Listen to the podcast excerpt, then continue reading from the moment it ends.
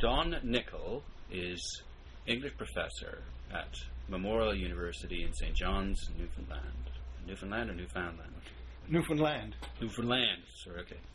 And author of Pope's Literary Legacy, which came out in 1992. And more recently, I've edited the facsimile edition of The New Foundling Hospital for Wit, which is a collection of 18th century satire, appeared in six volumes between 1768 and 1773. And currently, you are working on a new book on the history of copyright. Yes. Welcome to the Bibliophile. Thank you. So let's cover the history of copyright in 25 minutes. Well, we were talking about Daedalus, Icarus's father. The nature of invention. The nature of invention. Which is often seen as the precursor to literary property.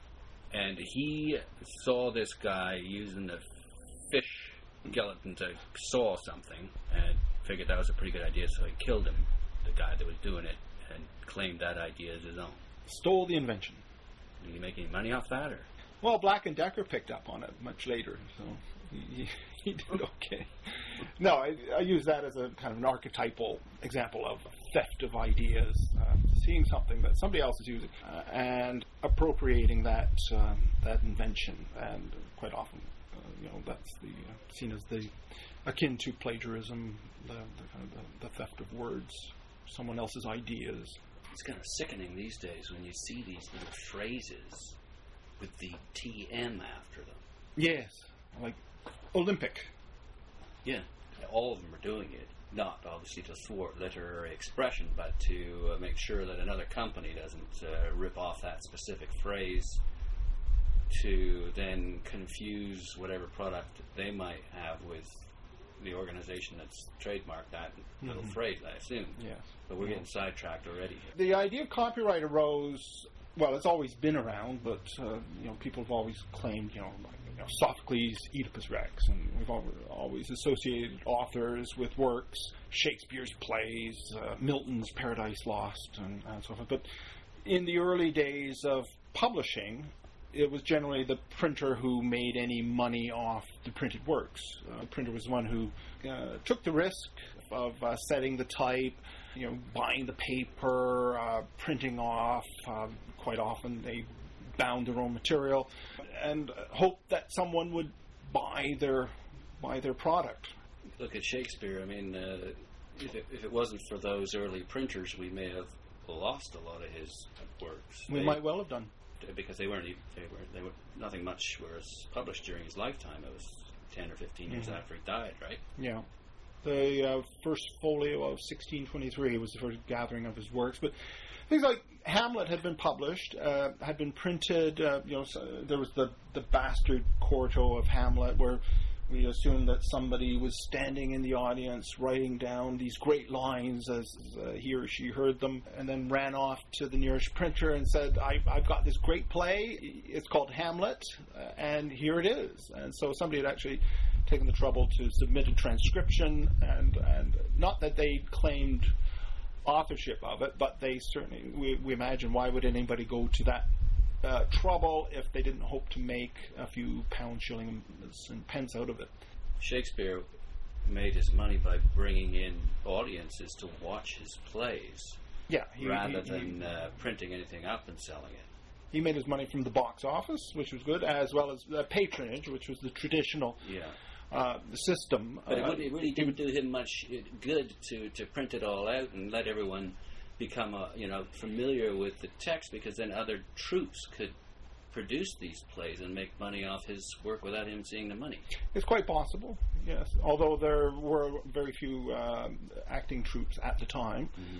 still. Uh, you're right. He, there, there just wasn't the market for plays in print at that time. Although you know it was still fledgling days. Obviously, there had to be an interest in Hamlet, and it followed like hand in glove that if you saw the play and loved it so much, you would want a copy of you know you, know, you want to remember those brilliant solilo- soliloquies, and uh, you'd, you'd, welcome a, a, reminder of the play. The uh, and this is something that be, was uh, brought to perfection in the 18th century with people like David Garrick, who's uh, who was, was quite the entrepreneur.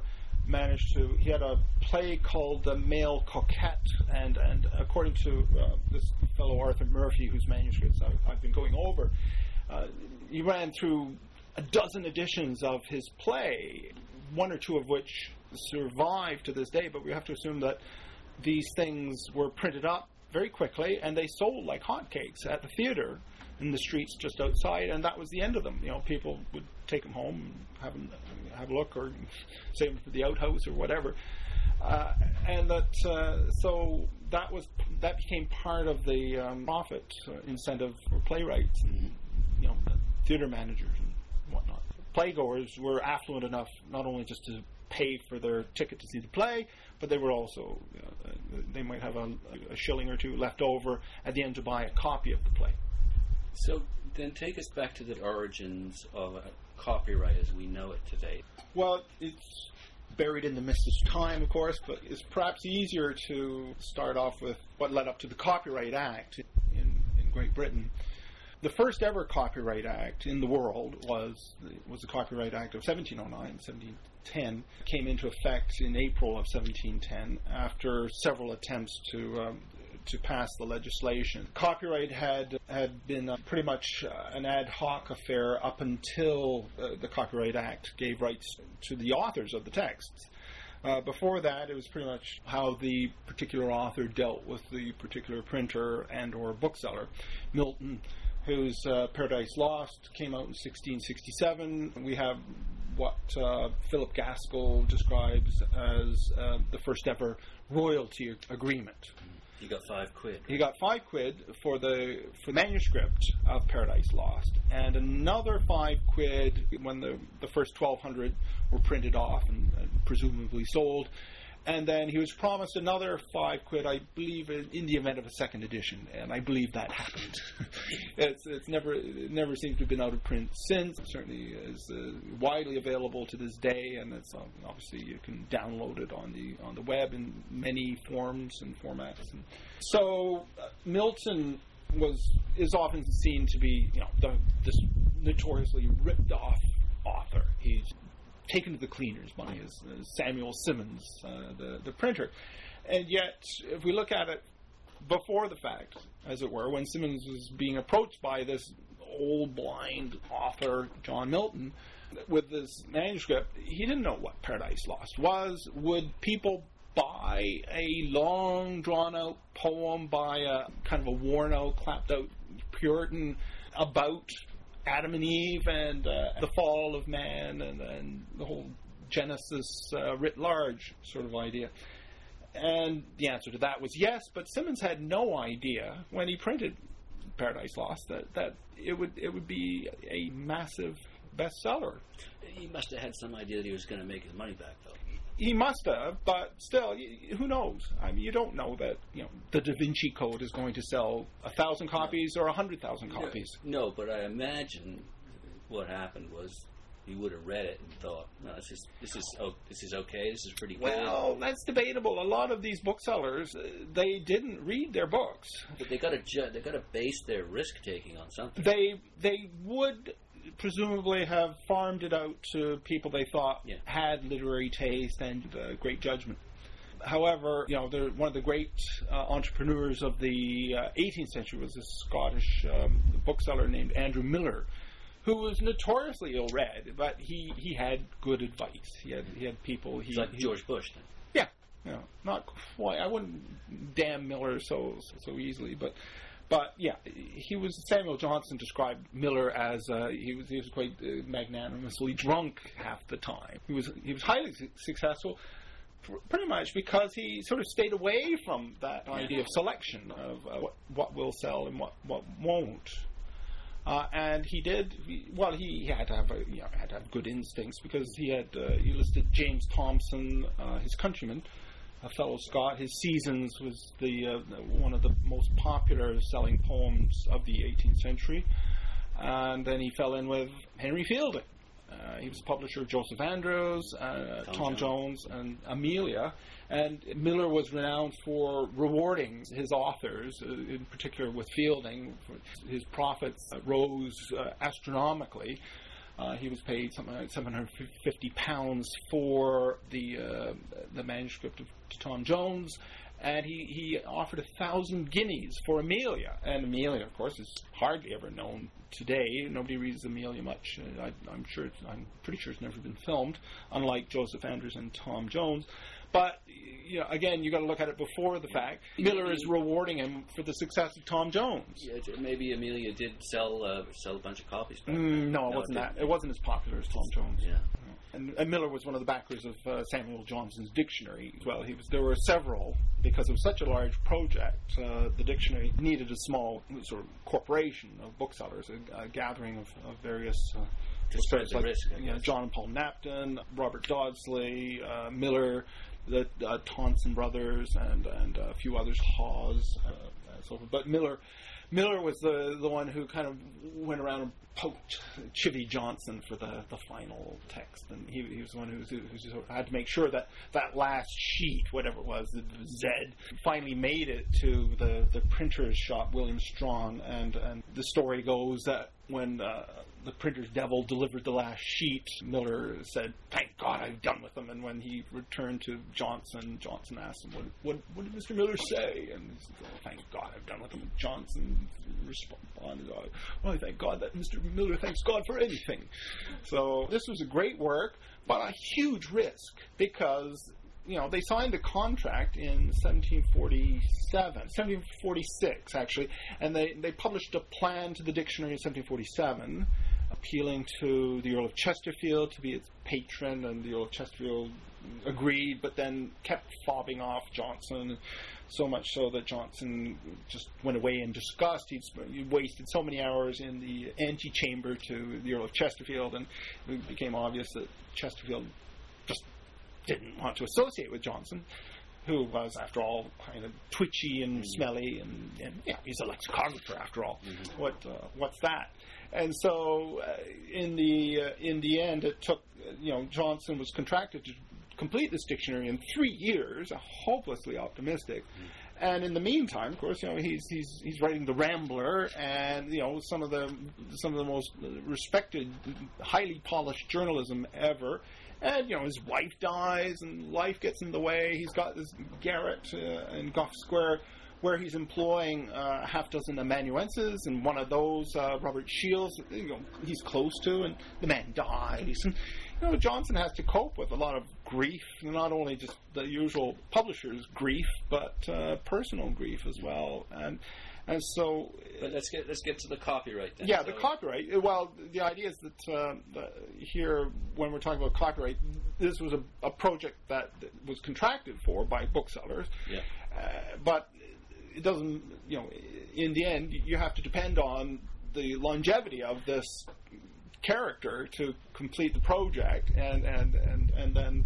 Uh, the copyright pretty much, you know, it subsisted in the in the uh, in the booksellers Mm-hmm. Uh, they're the ones who. Below us back at that point where. You know, this was after that 1710.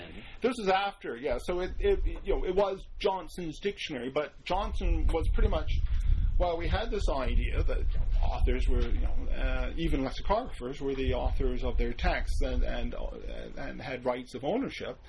Still, Johnson was paid, you know, he, we did have this contract, but this contract is sort of out with the Copyright Act um, you know, it, it is well, we start certainly private contracts today. Uh, to do with the, the idea of copy. Initially, there was this confusion over the word copyright. It didn't even come into existence, uh, you know, in terms of uh, correspondence, and uh, it's not in Johnson's dictionary, for example, copyright. Mm. He, uh, it is um, um, something that really didn't get coined until after the Copyright Act had been uh, passed. Uh, Pope used it in his correspondence, and Gay and Swift and so forth. Uh, a bit later, but the original Copyright Act was, in fact, called you know, uh, an act for the encouragement of learning. Uh, it's Good Queen Anne, um, uh, Good Queen Anne's Act, the Eighth of Queen Anne, and it had to do. It, it, it started off recognizing that there were a lot of bad practices in the trade, you know, piracy and, and, and whatnot. And And various people were like, I think one of the concerns, for example, with Milton was that his granddaughter was in poverty Yes. while while the actual printer, they were The Tonsons, Tonsons, were the- making the booksellers, yeah. making money hand over fist. hand over fist. And it, it was Samuel Johnson who mounted the benefit for for uh, Milton's granddaughter in I think around 17, 1750s. Okay. Uh, yes, because there was a new edition coming out uh, with you know, new biographical uh, preface and and and, um, and so forth. Uh, one of the things that booksellers did to maintain their claim to literary property was to you know to tidy it up every now and then to to hire somebody to, to write a biography of the author or somebody to do an appendix or footnotes. In, Sh- in the case of Shakespeare, we go through various editors like Rowe, Nicholas Rowe, who had been the poet laureate, Alexander Pope, They all came out with and, their own and Lewis Theobald. Yeah, footnotes and uh, some. Pope was grilled uh, mercilessly by Lewis Theobald uh, over his a lot of his readings. Pope Pope had offered Shakespeare's text as the best, which was always, always an incentive to buy the latest edition. You're getting the best text. And Pope had promised his readers in his preface that he'd gone over the old quartos and the folios and, the, and, and consulted as many manuscripts as he could come up with what was closest to the original author's intent. Yes. There's also the idea that there's nothing better than the latest edition.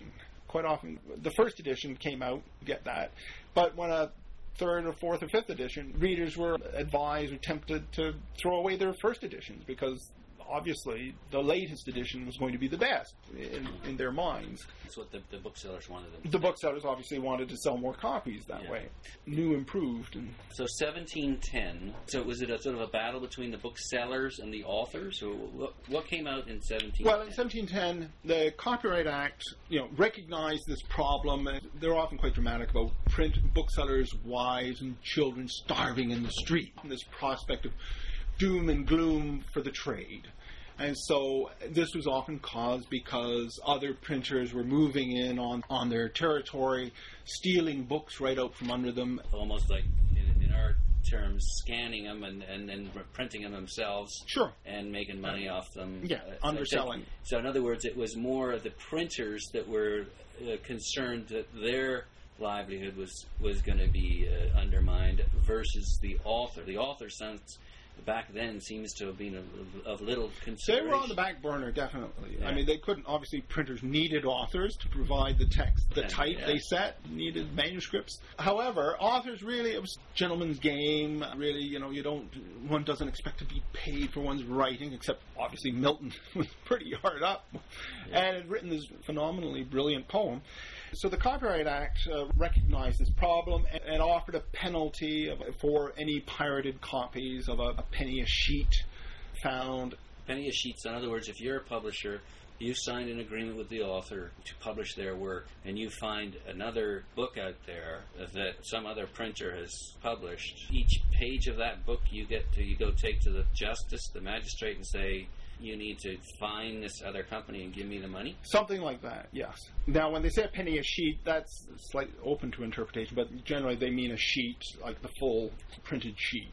So uh, four pages So, on it, or yeah, pages. It could, depending on the format. Yeah, of course, you had to find the printer, the piratical printer, Yeah. and quite often they were mobile. They would they would move. fly by night. Uh, they didn't tend to put their addresses on their title pages. Quite often, in legitimate imprints, you would find that it'd be London, printed by William Strahan, sold by R and J Dodsley at the Pall Mall or wherever. So title pages they acted like uh, they were an advertisement as well as a kind of a license that told you where where the shop was and who the proprietor was.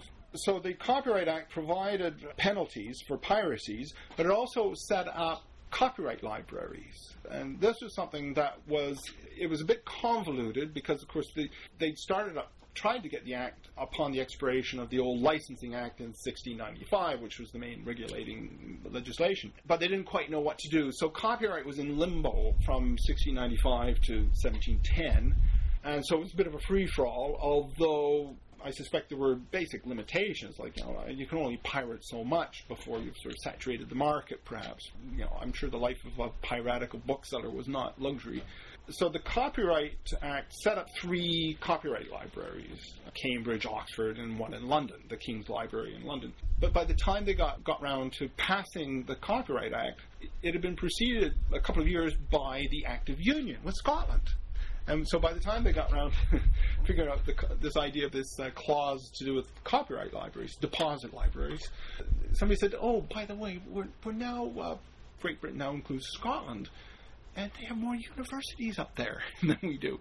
Uh, but they had to include them. So in the end, it, it got up to, I think it's like nine copyright libraries. And so. Yeah, every single publication that came out had to send a copy to each one of these deposit libraries. They were meant to send them to the stationers' hall, which would then distribute the copies. And so, so they were meant to be four in England, you know, Oxford, Cambridge, Sion College, and and the King's Library.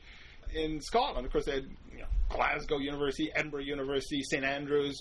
Aberdeen University and the Advocates Library in, in Edinburgh. So, in the end, uh, this seemed like a minor thing, this idea of the deposit copies, when it was going to be three, but now it's nine. So imagine every time you publish uh, an edition, you are supposed to give up nine copies. And when you get to something like Johnson's Dictionary, where the, the thing is huge, costs four pounds uh, retail, uh, it's a lot of outlay for the bookseller. And so that's something that irritated them somewhat in order to establish their copyright. But that's what happened. Yep. Yeah. Now, what about the, the protection specifically in terms of the number of years? Yeah. Initially, the Copyright Act set out the terms of ownership 14 years. If the author happened to be alive at the end of that 14 year term, he or she could have another 14 year term. So the maximum was 28 years. After that, after the expiration of 28 years, it was meant to be, the work was meant to be public domain. This seemed well enough at the time. However, in terms of the trade, they kept acting as they had always done.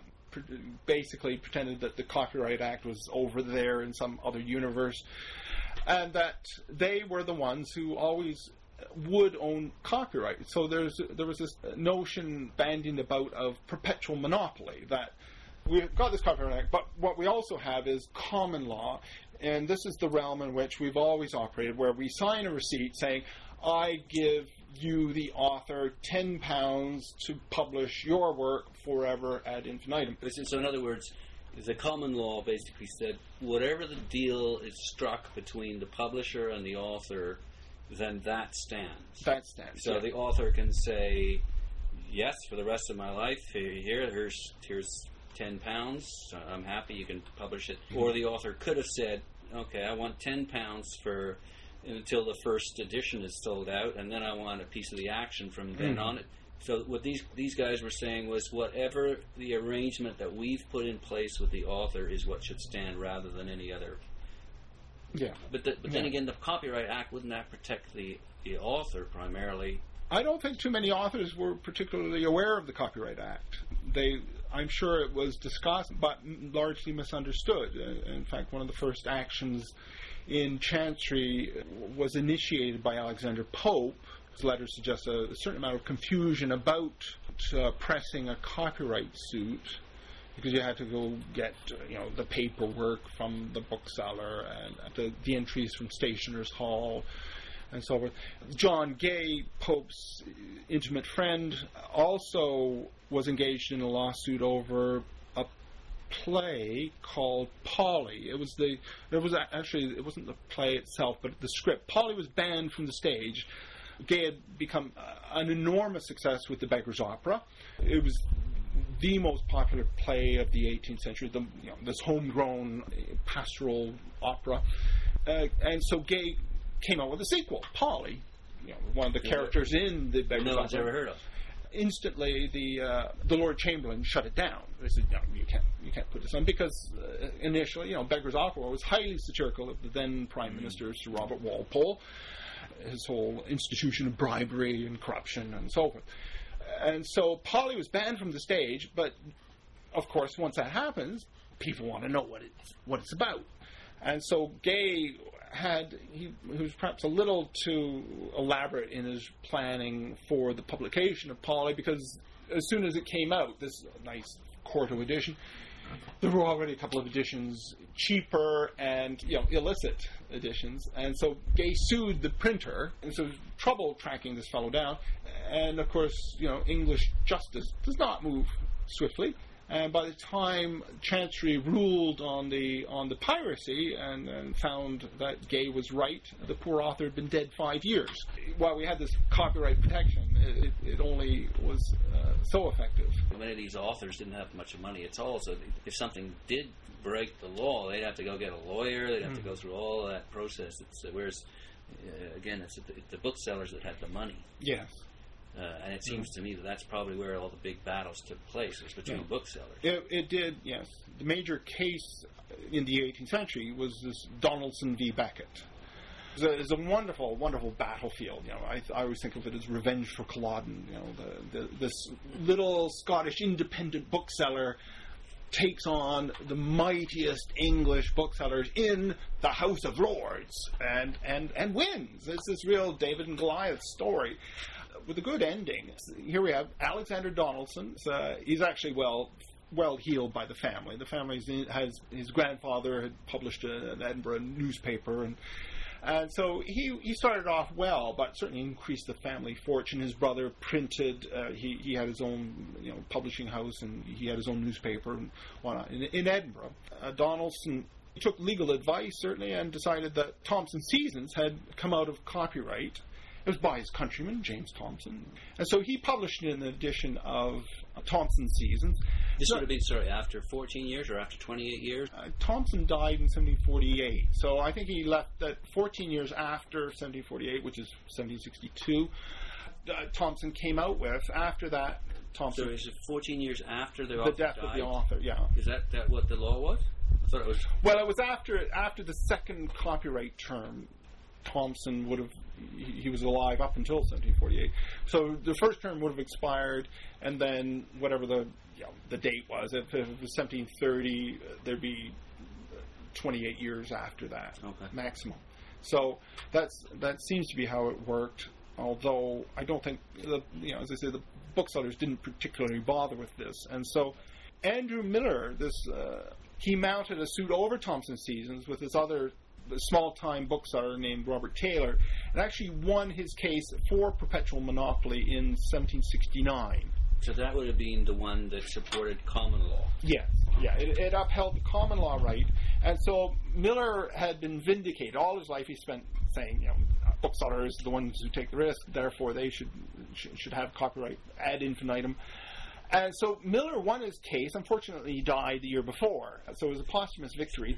But from 1769 up until 1774, the booksellers in London had a had a heyday, and so the price of copyrights kept going up and up and up because you know if you own the rights to something forever and you don't want to sell that, you think this is as good as it gets. Whereas if it's if you can only I'll sell you my book for a year, you're going to think, oh, okay, but that's not such a good, you know, I'm not going to invest a whole lot of money in that. So for a brief period, five years, London booksellers were on this kind of roller coaster with the buying copies and shares, and they were like, you know, it's copyright, like copyright from the, all these these authors. Then uh, they would mainly buy from themselves. They had this kind of their own kind of stock market on the go. They they you know they would sell. They'd have little slips that said you know one thirty sixth of one sixty fourth of Robinson Crusoe. And of course, Defoe would never get any of this. Uh, he's long since dead and, and buried. But booksellers acted like they were a law unto themselves. You know, they had their own their own stationers company. They had they had their own particular clusters, uh, congers, separate sort of you know, affiliations. And if you were from the outside, if you were a small independent bookseller, tough luck uh, for most cases. The Dodsley started up independently, but uh, Robert Dodsley had a, a, lift up from Pope. We lent him money and cachet, uh, customers and whatnot. However, it was very, very hard for an independent bookseller to get anywhere apart from a very meager existence. So basically, Miller triumphed over the Congers in the from Con- What's Congers? Oh, they're um, associations of booksellers So they the, the, the common law approach won, but then for five for years. five years, and then our buddy up in Scotland, Donaldson, he he tackled them. tackled him. Yeah. He actually read the, the law of 1710 and said, I'm going to go print the seasons hmm on my own because the law says that I can. Yeah, yeah, and he was right, uh, but he was being constantly being sued. The conglomerate, they didn't want this to happen because it would screw up their lovely little monopoly of this Yeah. business, right? And that's what they tended to do to to maintain this facade of legality. They would say, "Right, uh, you know, we'll sue you." And there was an example of somebody who's actually said, "Okay, go ahead, sue me," and and they said, "Okay, we'll buy you." And they actually paid this fellow more to, not to publish than to publish. And so he's, he was sort of on this retainer for like 20 years. Uh, he was a rogue. He was a kind of a renegade. They bought him off. And they bought him off, yeah. They bought him off. Okay, so Donaldson won his case. Donaldson won his case in 1774 in the House of Lords, uh, Right. which was apart. I guess the only thing that could possibly go against the House of Lords decision was the monarch, and after Charles I, who who would want to attempt that? Uh, so the House of Lords decision was regarded as you know that's it, no higher court in the land, and Donaldson So won. he really put weight behind that 1710 law then. Yeah, it took him 64 years to figure out that the Copyright Act meant what it said. It pretty much was business as usual after that, anyway, because if you're going to embark on something that that is as big as Shakespeare's plays or Johnson's dictionary or Pope's works or whatever, any multi-volume project, you need other other booksellers to uh, engage with to uh, spread the profits or losses, as the case may be, in, in these projects. So. It was a great decision. The long term impact was that it was quite favorable to Scottish book selling throughout the 19th century when Glasgow rivaled London for, for publishing. And Donaldson himself, you know, it was a great victory for him. No, sorry, it also opened up uh, publishers from in the United States, for example, that wouldn't have to worry about any of this, mm-hmm. right? Yeah, yeah. American That's down- law, that's down the was- road a little yeah, bit, followed pretty much the British example. You know, they could take all the stuff that was out of copyright uh, in and public print it out domain, for yeah. nothing over in the States Yes. and make a lot of money Yeah. for nothing. which they did quite, even when it was in copyright, as, as Dickens found out. Because who's going to check it out? Okay, so this takes us from we've we've got this this big decision then by the House of Lords in the 1770s. Now, what happens from that point on? Anything? Well, from that point on, we do have uh, a greater sense of freedom. It shows greater respect for Queen Anne's principle of greater education. basically meaning that That- anyone can publish stuff that's in, in the public domain because the more people that read it, the, the better it is for, Yes. for everyone. Yeah, and that was Donaldson's principle. Yeah. Uh, he really got up London booksellers' noses by opening his own shop in the very heart of London. Uh, here, and I think this must have been a first. Uh, a book, you know, somebody in Scotland. You know, so successful. I, I don't know much about the history of advertising, but I imagine that you won't find many who, who actually kind of they say this stack of books. You know, you got Milton Shakespeare, uh, Lady Mer- Wortley Montagu. You buy this stack of books, and it costs you in the London shops thirty-two pounds. You buy it in my shop, it costs sixteen pounds. He had like a, a list of ten titles, London prices. Donaldson prices. I think he spearheaded uh, the move to towards you know comparative advertising. But also discount prices. Discount prices, stack them high, sell them Yeah. cheap. Now they're doing that in the supermarkets. Yeah. Yeah. Yeah. The nice end of Donaldson's story is that uh, he retired, lived very well, passed on a, a huge estate to his son, like a hundred thousand pounds or something. His son doubled it, and when he died, he bequeathed his money to Donaldson Hospital in Edinburgh for the deaf.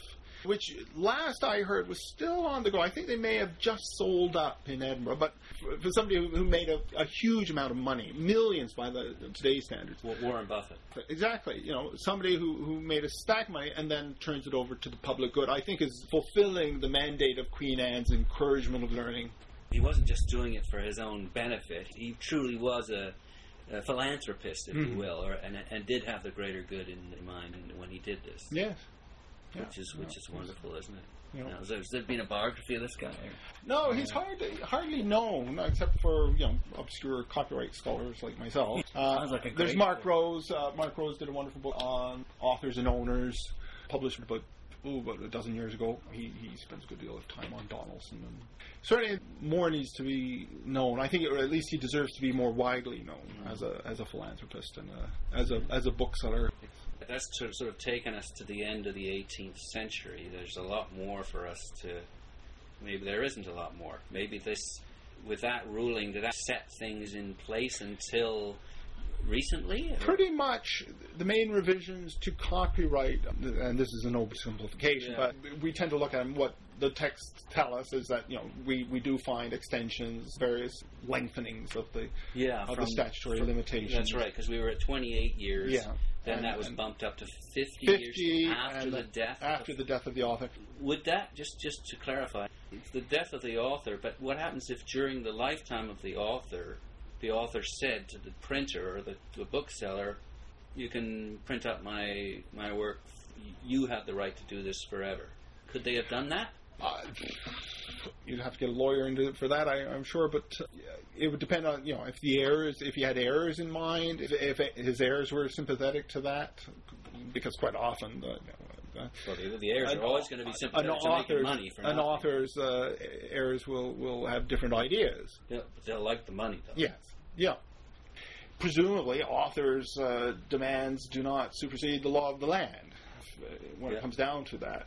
Although, you know, there are exceptions. There's that glorious uh, exception to, in uh, Parliament uh, where the proceeds from Peter Pan go to the Great Ormond Street Hospital.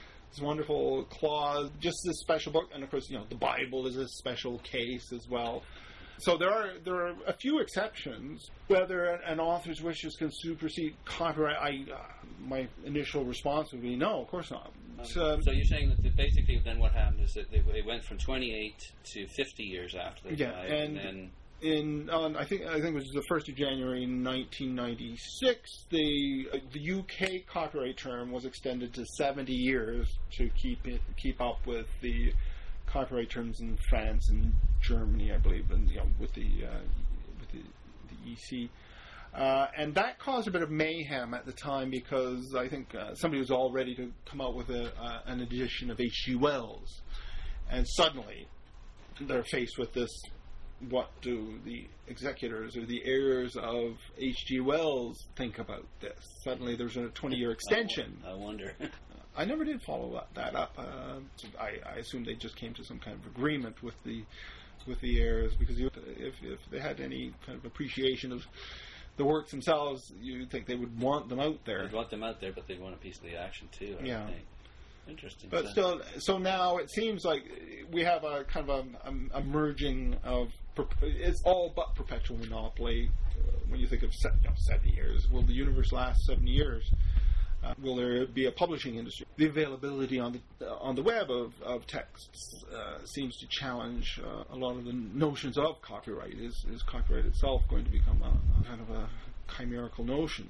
I, I don't think so. I think we'll continue to go to chapters and buy books, the proceeds of which will be shared, you know, the publishers and, and the authors or their heirs or their assigns and so forth. But what do I know? I'm a, an English professor, in an ivory tower a relic. Here in uh, St. John's. But I've, I, I believe that books are great products. I've got some that are you know hundreds of years old, and they're as useful as they were the day they rolled off the printing press. Uh, they're fabulous inventions. Quite the Norman same. Price said too, isn't it? He said that they were the greatest uh, mechanical invention that Oh, I believe it. man's ever come up with. That Oh, I believe it. His Uh, quote. 500 years is a pretty good uh, run for a, a product that ha- hasn't really changed a huge amount. Yeah, and, and they don't short out if you read them in the bath or things like that. They're they're quite uh, they're quite versatile things. You know, you can carry them to the beach and not worry, depending on the book, of course. But if you get sand on it, try that with your PowerBook. Um, if you get water on it, it's, it's not a it's not a complete catastrophe. Uh, and now I can I, I've got you know, the British Library on this huge and searchable uh, 18th century database online here. Our, our university just happened to subscribe to this ECCO uh, 18th century collections online, and so I, in theory, I don't tell my uh, you know my grant givers this, but uh, I don't particularly need to go to the British Library to look at books now. I will for manuscripts, which is I, I do have a, a quite a claim to work on. But you do You, get you want to you want to you want to touch them. You do wanna want- look at the marginalia. You want to as a bibliographer, certainly, yeah. You, biblio- you bibliographers want to, well, you, you want to examine the physical properties of the book. But if, if, if all this if all the content is there, even the marginalia, if, if it's there, Hmm. why do you have to go touch it? Um, you don't have to touch it, but uh, certainly there are things you see uh, in the actual copy which you don't see on screen. You know, chain lines. This is something we do in bibliography class, but the actual texture of the paper, uh, you will find. You know, you don't get bindings, for example. Yeah, but again, on- if on you if you're talk if you're researching the content, approach it matter No. about the binding or the, or No. the paper or anything? No, no. But I'm talking about you know, the bibliographer in me wants to see the actual copy, Bibliophile. uh, and the bibliophile too. Any parting shots? Any uh, any thoughts about the future? Of The future of copyright, uh, I think it'll be with us. I'm a little concerned about the red tape that that we're, we're faced with as lecturers. If we have to, we're supposed to write to people if we want to show a video clip in class. And I'm all for So the what do you encouragement of learning rather than the discouragement through um, through hoops that we have to run through. So you're with Donaldson. I'm with Donaldson all the way. Yeah, great respect for Miller. Um, I think he did. He did as Dr. Johnson said. I respect Mr. Miller. He has raised the price of literature. He, he did. He did well by the authors. He rewarded those who helped reward him, and yet uh, he was the he was the he was the enemy to people like Donaldson. Uh, and I think Donaldson shook things up to a certain extent, but you know, we still had big. You know, the House of Longman did not crumble. It, it was still on the go. I think in the into the 1960s, having started the 1720s. Yeah, what's interesting, just sort of wrapping this up, getting back to the 18th century, is that a lot of the greatest writers were right in there with this whole copyright debate. Yes. You know, Johnson and uh, Pope and uh, Boswell, they were right in there, weren't Yeah, they? Boswell. He was a He was a lawyer. an Yeah. Edinburgh solicitor. Uh, he also compiled uh, the judge's opinion on the case uh, that was the precursor to Donaldson v. Beckett. Uh, the summer before, in 1773, uh, Boswell was the junior counsel on a case of uh, oh Stackhouse's Bible, and it was a compilation of theological scholarship. Scottish judges were confronted with this this idea of uh, copyright infringement and having to look at this what they regard as an, an English act, the English Copyright Act, and Scotland was allowed to retain its own legal system, which it still has to this day, and their system is rooted in Roman law as opposed to the English system in common law.